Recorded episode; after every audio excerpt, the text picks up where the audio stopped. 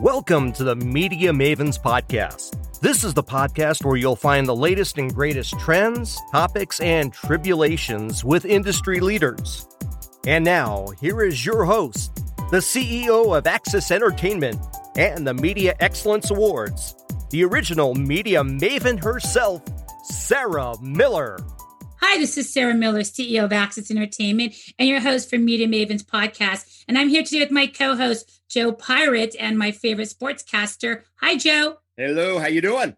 I'm good. How are you? Very good out here today. I'm laughing because you do have a Pats football, baseball hat on, but we're talking all things football today for Tuesday. So we're bringing on, and I'm super excited to have Carl Francis on. He's the director of communications for NFL Players Association. Carl, welcome to the podcast. Thank you. I appreciate you guys having me. I really, I really do. I really appreciate it. Oh, it's football season. You're a perfect guest right now. Even Joe, Joe has a Patriots hat on. We'll, we'll let it go. Patriots are football. That is true. We do like New England. So, Carl, thank you for joining us. I what's going on with you? Like, I love that um you're on the show today, not just because it's football season and everybody wants to watch Sunday football, Thursday football. But with COVID and the whole year, the whole sports world has just been pushed back and been upside down. How are you guys doing? You're mid-season right now without fans, but how's it going with the um, NFL Players Association? Things are fine. I mean, hey, listen, we knew what we were getting into at the beginning of this, and that's why we were so stringent on uh, setting up protocols that can protect the players. And we knew we would have hiccups, but I mean, you have to see it through. If you committed yourself to it, we, we're all in this together. Uh, you know, all sports, um, all citizens, everybody is like a community now. Nobody is separate. So the fans, uh, folks that work in the stadiums, the parking attendants, like everybody is impacted in um, this this space. So yeah. we all have to work together to make sure we get to the end of this particular sport uh, frame. But uh, it, it's going okay. I, you know, I was always half full anyway. Uh, if the players decided they want to play, we'll come in and and build out a, a, infrastructure that can protect them to give them the best protection for them and their families. And um, and once we do that, we just try to enforce the rules, make sure guys are uh, aware, make sure person and the league is responsible for making sure that uh, team officials are aware. This is front office folks. These are coaches, trainers, equipment managers. I mean, this is not an isolated area. So we're just making sure everybody is safe and making sure we can get to the finish line. Yeah. So I'm going to ask a girl question here. NFL, there's, I mean, obviously we all know the leagues. NFL Players Association, NFLPA, your primary goal is to take care of represent the players, not so much the league. Is that correct? Absolutely correct. We are the the the exclusive collecting bar, collective bargaining representative for all NFL players. We our focus is three areas: wages, health and safety, and working conditions. Right, and so these areas will fall under working conditions and health and safety. And those are three primary areas where we negotiate with the NFL to ensure that these three areas are protected on behalf of all NFL players. Now, how's it going with the players? Like me, just mentally, I know everybody loves the fans, and I mean, I mean, I've been to a few football games, uh, NFL games, but there's no fans in the stands. Is this taking a toll on the players mentally, or are they just so excited to be out there playing, even given this whole with you know training camps being cut short and stuff? I mean, how are they faring through all of this? I, I will say it's 50 50. I, I think, you know, people don't understand the football players are like humans. They actually are impacted by things other than just playing football. And even though they know they, they have a job to do and they're back at work, you know, it, a lot of their energy is fed off of having fans and excitement, cheer, energy, autograph, that energy. And it's, and it's been tough. But now, so to your point, you can imagine how hard this season has been to play through that and continue to do your job because this is a job. They're, they're employees of the NFL. So when they go out there and perform at a high level, they have to do their jobs to earn a living. But at the same time, they want a football to give to a parent or, or a little kid or, or somebody to, to tap them on the shoulders when they jump in the end zone. I mean, all this makes sports what it is. It makes it exciting Uh, so it is very, very, it's been very challenging, but that's why I really commend our players for, you know, having the, the strength to kind of push through. And actually, you know, you're still dealing with off the field issues such as COVID, your family, protecting, right. and all that. And, and guys are testing every single day now, which is a great thing, but it still takes a toll on you everything that you have to take into consideration in order to play this game. One thing that I see as a real positive this year for the NFL is the fact that you guys got a CBA, a collective bargaining, agreement signed without any kind of player stoppage, without any kind of game stoppage. And the fact that players seem to be very happy with it. Absolutely. Well, I think it was important to get something done, particularly now that we're in this COVID area, because you know the industry now we're we're see here's what's what's a challenge is that you know we're actually competing entities now. So when you look at football, you got to look at football in its whole totality right? Where it comes to owners and, and players, it's our institution now versus NBA, right? Mm-hmm. Versus hockey, versus baseball, because the common fan only has so much money. I mean, I can't I can't season tickets to all four sports, right? Right. So where do I invest my my money, or where do I commit myself to to focusing in and and, and the networks, the people who host the game. So everybody has been impacted by this from a financial standpoint that has been a, a, a major challenge for, for everyone, particularly for us. You guys have sat there and you've had to reconfigure players' contracts because I know that TV, the broadcast, the networks, the brands, that's where the money's made. I mean, we, you know, Scott and I, or Joe and I spoke with um, Scott O'Neill over at HP for the Sixers on the NBA side. So, I mean, I know there's a lot of ups and downs and trying to get this all together. But are you having to renegotiate? Was this like CBA thing that Joe talked about, a collective blanket to get players back in to make up for the loss? Or, or is everything still staying status quo on that side? No, absolutely not. things are not because of the financial implication of the season. We did, we had to separate. I mean, we had to negotiate an addendum to the CBA uh, to kind of manage the financial losses that we're going to take this year. And so that's that's was a major part of it. I think the one the first piece was the was the COVID sort of collective bargaining part of it. And then it was the CBA, not CBA, but the financial collective bargaining of this piece because we have to figure out who's going to take the collective financial hit for this season. Yeah. So while we came to an agreement that I, I think was really, really good and beneficial for for, for the players uh, moving forward. I, I think that was very key to us getting back to work, us coming up with that agreement pretty quick. So yes, we did have to make some adjustments to the CBA. I, I, think like just from my experience and just from talking to some of these sports guys, I feel like the NBA and NFL of all the sports. I know hockey was delayed, so we haven't even started this season to see how they're handling that. So I don't know how NHL is going to handle this, but I feel like NFL and NBA have done such a tremendous job to bring the players back out to the field, to the court, to make sure they're safe, make sure they stay safe before, during, and after. And the Dodgers did just, you know, obviously with MLB, the Dodgers just took home the series. And one of their key players tested positive for COVID and was so excited. He ran out there in the field. I forgot what just Justin, I forgot which base he was, but it was a big deal because we're all excited. Lakers and Dodgers took the um, seasons, but he had COVID. He tested positive. He was out with other players, the team, the staff. And there's only so much you could do to keep everybody safe because it's that individual. But I feel like MLB did not make any, I feel like they just kind of brushed over it. And I never felt like MLB really made any strategic, strong moves like NFL and NBA have. I'm not sure. Honestly, I'm going to be very honest with you trying to put together a plan and a strategy to get our players back to work. The only thing we really focused on with other sports was kind of monitoring how they were coping with COVID. Yeah, but NFL guys are out there on the field sweating, taking each other down.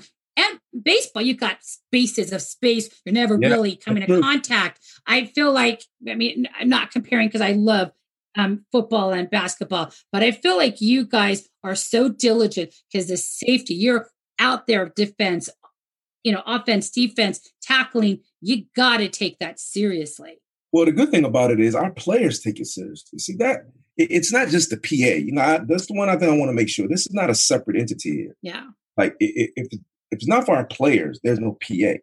But our players take the lead on these issues, and we've had a number of player calls throughout the year. We just had one recently, and an all player call actually. Um, we had about four or five of them during off season. We just had one recently, like a couple of weeks ago. And to listen hear all the questions, safety concerns, ideas coming from our players, it, it was amazing to, to hear because the average person doesn't get a chance to like listen to our players as they think and how they process information as relates to real life situations. So many of them had questions. How are we're going to shower, how are we're going to rehab, how we're going to use the hot and cold tubs. I mean, we're just talking about the most simplest things on earth. Uh, how the locker room is going to be set up, how we're going to conduct meetings. I mean, so in addition to just playing on the field, there's all these questions that because all of these issues impact their families when they go home because they didn't have the the, the opportunity to have a so-called bubble. So you know, they have to take all these things into considerations because, you know, a lot of their family members may have pre pre-existing conditions that is on the CDC list for COVID. Uh, they have uh, uh, parents, older parents that live with them. They have little minors, kids. So, you know, the, the players really took control of this process and led the way.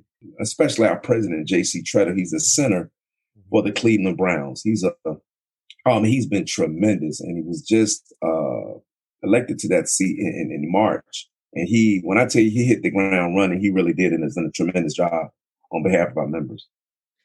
Uh, give me a little bit of an inside look because the NFL, the CBA is out of the way, but you guys had so many landmines to go through, and especially with uh, social injustice and how yeah. to address that. What was the talk like between the players on that? I mean, as a communications professional, you probably had to have some trepidation about how this was going to go. Well, you know, once again, our players led that those discussions. I mean, it hit home for them. And I'm glad you brought that up because, like you said, COVID has kind of taken over our mind. There's so many other things that were going on as impacting their life. I mean, these guys, they were part of the, the presidential election process, right?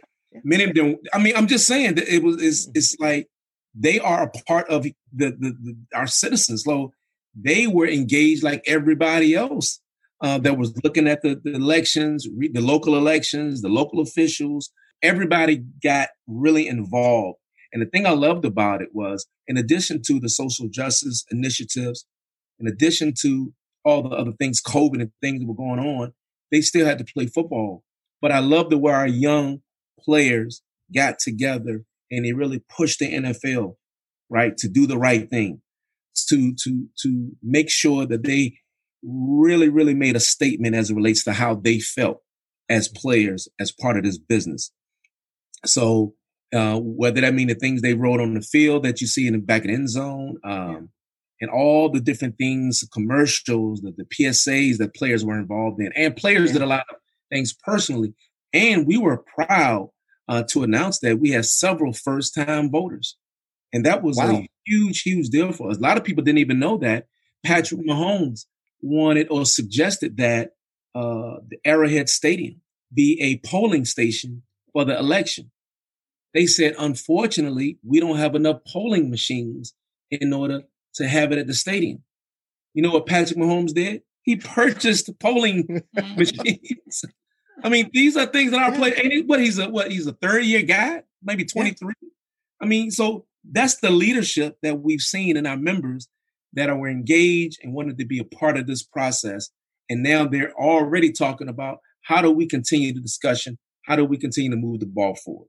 So NFL PA is all about protecting the players, but it sounds like the players are really the ones driving the, the PA. And it just sounds like you have such like regardless of what position or what team, it sounds like NFL's turned out some amazing like strength and leadership as an individual right. because these guys are taking a personal emotional interest in what they're about and what the association is doing for them and what they could do to give back more than ever.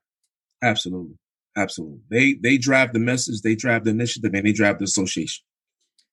With that, uh, Carl, a big part of the NFLPA too is protecting those players who have left the game from you know past injuries and possible future injuries coming from the hits. You guys have really taken a, an active role in that. Yes actually you know i'm glad you brought that up because we have two organizations that work with former players that gives them sort of a connection back to the game.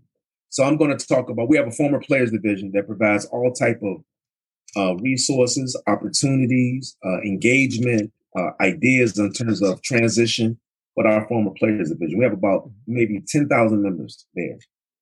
But we also have another former player organization called the Trust. The Trust is a an organization where you've had to have played two years in NFL. Well, what you do is you sign up for the Trust to actually get connected back into the game to figure out what's your next step, right? So you come into the PA, the Trust, they take you on a uh, what they call an onboarding, talk to you for several hours. We have intake counselors to talk to you about where is your space, what's what, what what's your next step, what, what's your what are your likes, what's your passion, right? Those things. We have uh, tuition re- reimbursement. Uh, players can get up to twenty thousand dollars back in player in, in student uh, tuition reimbursement. Uh, where players can go back and finish their masters uh, they can finish their bachelor's, they can get their doctorates, and we have a we have a, a partnership with Indiana University they can get the MBAs.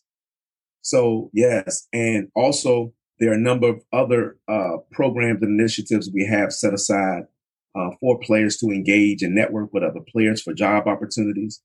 Uh, we have an initiative called Athlete and, where we try to present the player with an and after their finished career, right? So it's like athlete and what are you? Are you a police officer? Are you a principal? What are you? And that we try to really focus on taking the player out of being a player, which what he does, into a person, which who he is. And that's the key behind a lot of our player. You have players that are coming in who have uh, made nothing their entire life, and then suddenly they're tossed, you know, two million dollars a year to play football. Is there a financial aspect with the NFLPA and how you know teaching these guys financial sense and teaching them how to how to do things because I know their agents want to do that, but you know, once they're done playing football, their agents are no longer there. That's one hundred percent right, uh, Joe. I, I really, I'm glad you brought that up because we do have a financial, we call it financial education department, where you kind of learn the fundamentals of money, and we have a relationship with an organization called Financial Finesse, where they have tools to kind of teach you how to manage your money. So it's not just okay, you go and um, you get a big, large signing bonus. First thing you do is go buy everybody a house. Like yeah. these are the things we put into a perspective for the player to understand. And then we have a financial advisors program where we kind of work with the financial advisors to help them understand how to work and manage a football player, what challenges that he faced. So if you think about it, you know, you look at a professional athlete, he can get drafted in the seventh round. Every, everybody believes he's a multimillionaire.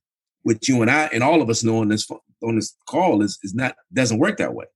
So we try to educate them on how to manage and how to work with an athlete outside of just the money he makes, but how to work with him mentally and how he works every day in terms of managing his money, particularly with his family and others.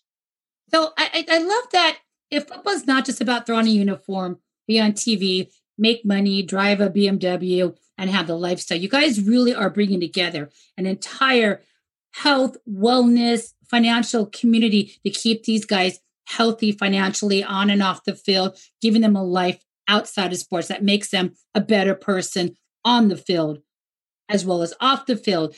But so and so my question, you know, I know the safety thing's a big deal. And I, mm-hmm. I, love what you're doing and everything you guys stand for, Carl. But and Jill, help me out here. There's a special CLA, CLU. It was football players got this concussion. There was it was a movie yeah. that Will Smith was in about I think it was called Concussion. Remember right. that?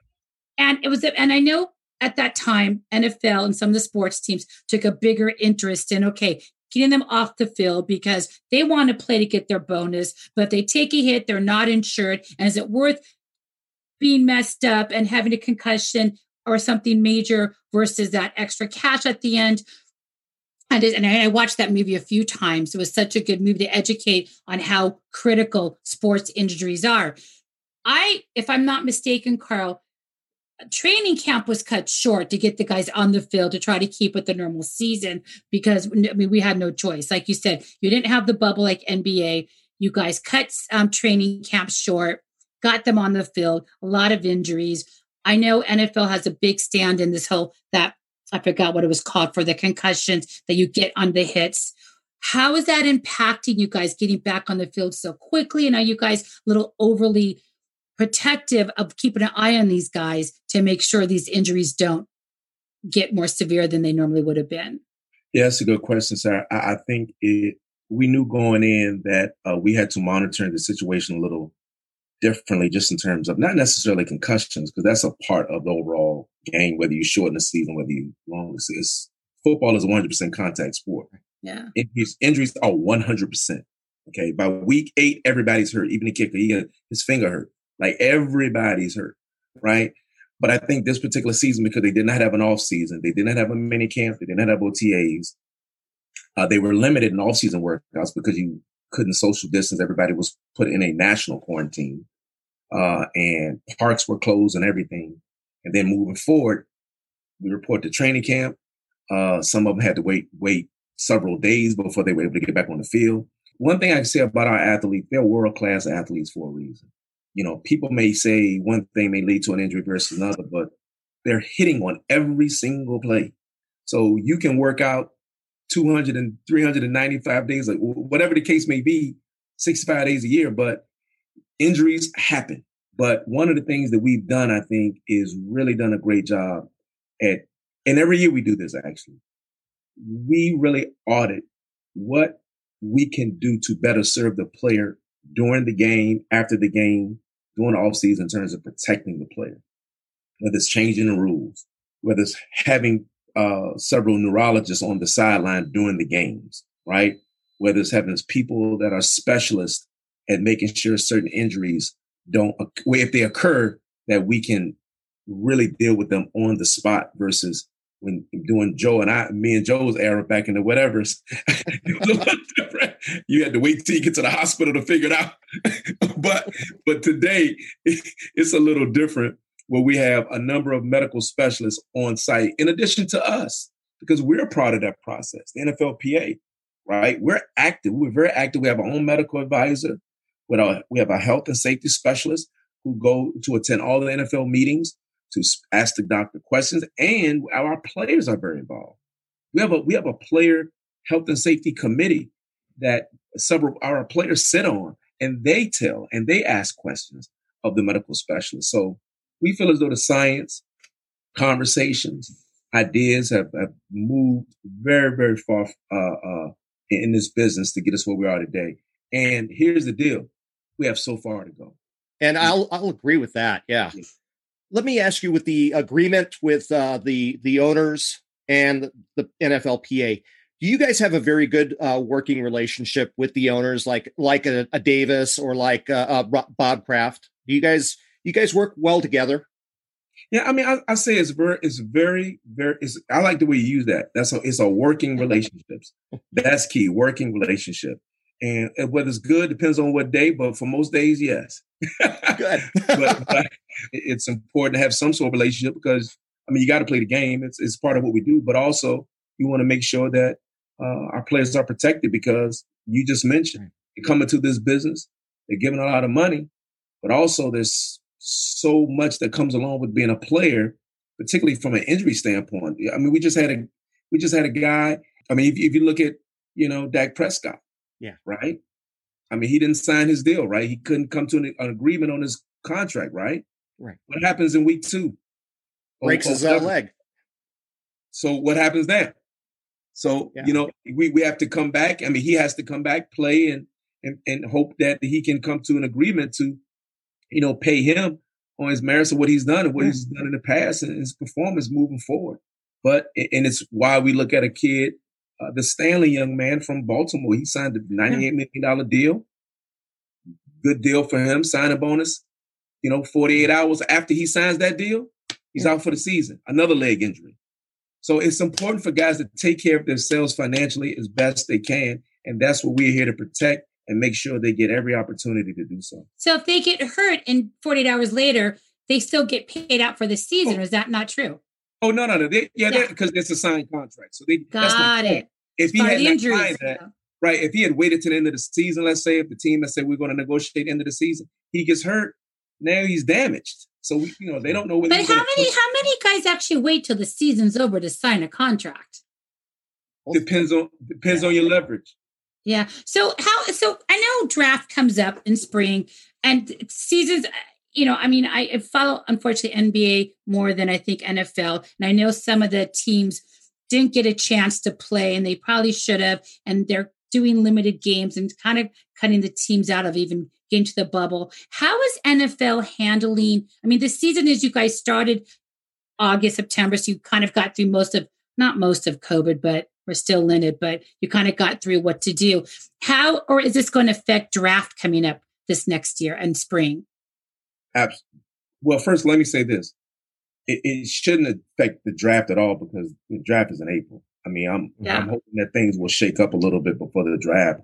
But the biggest question: How would this impact um, Super Bowl? well, Super Bowl would be a part of the the protocols of today of the game last night. Um, they'll fall under those protocols. So whatever you see now will will will run through the Super Bowl. Now after the Super Bowl, okay, when February comes, when March comes, then when players report back for off-season workouts or off-season training activities for mini camps that they have in April and May. That's the question. And uh, so that's the, the the question that you have as it relates to we don't know what the world will look like. That we're hoping, fingers crossed, that there will be a little bit of a reprieve from where we are now to give those guys some freedom to to have some off-season training activities and and uh, mini camps so they can get acclimated to their new team, particularly if you're talking about the draft. Football geek question here. Mm-hmm. What about the franchise tag? What do the players think of the franchise tag? Because I think that it almost takes advantage of the players. It, it used to be a bad thing, but I tell you what, when you look at uh, Cousins mm-hmm. From Minnesota, he was with the Redskins. Right. He made twenty five million per year, and they ended up turning around the third year making eighty million. The salaries are so huge now, and they're increased so so much that the franchise tag really is a is not a bad number like it used to be. You know, when you look at running backs, you look at wide receivers, quarterbacks. I mean, when we see uh, folks like Patrick Mahomes signing a five hundred million dollar deal, now to be franchised as a quarterback is not all bad. Right. as it was 15, 20 years ago. Because guys are making so much more money and they're pushing that franchise tag number up every year. So uh, is it a per- is, is it a perfect thing? Absolutely not. Anybody wants a long term uh, uh, agreement in order to ensure their, um, their their stability at a team. But if you had to negotiate, having a franchise not all the way bad if you look at the numbers. Okay, that was that was one of the things. But I've got to say right now, the future of the NFL has is probably one of the brightest I've ever seen because you have right now you have the old guard like a Tom Brady, like a Drew Brees right. on their way out. But now you've got Patrick Mahomes, you've got Justin Herbert, you've got Tua, all coming in, and, and Kyler Murray. I mean, this is uh, some oh, no. amazing talent we are seeing. I agree. Josh Allen from Buffalo. I mean, yeah, no, you're right. I'm so happy and proud of these guys. Baker Mayfield, just the group of quarterbacks and players. Right. You know, Saquon Barkley, uh, so many other players that are transitioning and, and, and stepping up and becoming leaders of the game. And uh, so I do, I'm, i agree with you, Joe. The, the league and, and, our business is in great hands today. I really do believe that. So I know this is a bad question to ask you, Carl, but who is why, your... why do you say every question well? I'm, I'm gonna, it's not bad. every question can't be bad. it's not a bad question, but it's going to be an uncomfortable question. I'm not sure. Given your role and given who you work for, who are your top three favorite teams? You know what's funny about that? I honestly don't have teams because I've, I've been with the Players Association for 20 plus years, right?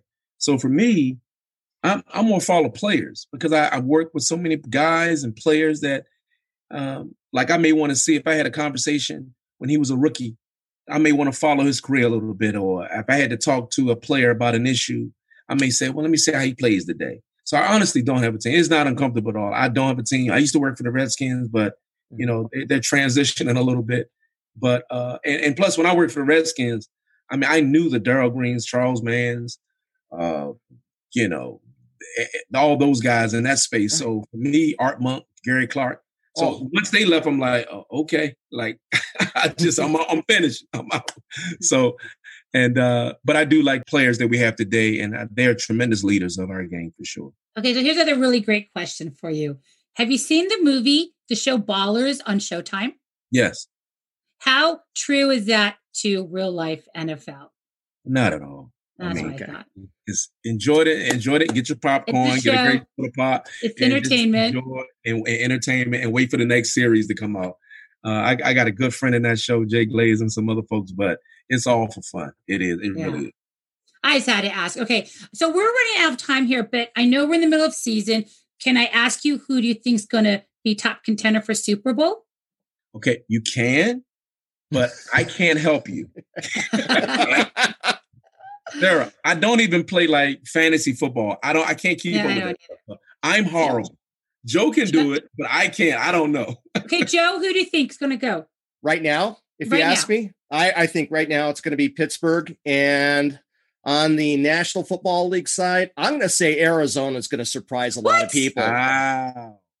I, I think it's going to be bad. Pittsburgh and That's Arizona. Good. It's going to be a repeat of the I Super like Bowl. That, so I like that. Thanks. Oh, so I guess we may have to put bets on this podcast. so, Carl, I'm so glad you came on today. I want to have you back again when we get the draft next year. But for people, other football fans, and we are in season, where can they brush up on more of their football? Is it the NFL Players Association website, or where should we send anybody? Um, when you say brush up on the game, you know, just be a fan. Players, of, yeah yeah, just brush up on the game. Watch all the pregame shows. The talking heads are, are very good. They'll you get all the information. They do a little bit more today than just talking about what their opinion of a player. They talk about injuries, mm-hmm. updates. They do features. So I, I would say that for sure. Yeah. And yep. then keep watching Sunday football. Yes. There you go. And Thursday. Yep. Yep. Yep. Yeah. So, and I know, so and I know you're on LinkedIn. I don't want to ask you to give everybody how to contact you because I know you don't want to be bombarded with NFL questions. But you, the best place to get a hold of you would be LinkedIn, I assume. Yes, that would be the best place. Okay, okay so you guys can find Carl Francis, F R A N C I S, on LinkedIn, NFL Players Association. Carl, any last parting shots before we end our podcast on NFL? Well, I, I, think first of all, I thank you guys for having me. This has been great. I had a lot of fun. Uh, continue to continue to watch the game. Please uh, continue to try to enjoy the fo- football that's presented because everybody's in a challenging situation right now. Mm. But one thing we can, one thing there's a guarantee: we will have two teams to go to the Super Bowl, and we will have the Super Bowl champion this year. Yes. So just enjoy the rest of the season and root for your team you know, just just enjoy it and have fun, and um, we'll all get through this together and uh, come back and press the reset button hopefully for next season. Thank you so much for being on our show. It's Carl Francis with NFL Players Association. This is Sarah Miller with Access Entertainment. Joe Pirates, thank you for co-hosting our NFL it. episode. And we'll see everybody next Wednesday at 5 o'clock on Media Mavens podcast. Thank you for joining us for this edition of the Media Mavens podcast. If you don't want to miss an episode or you want to find past episodes, subscribe to the Media Mavens podcast on your favorite podcast provider. For more information, go to MediaMavensPodcast.com.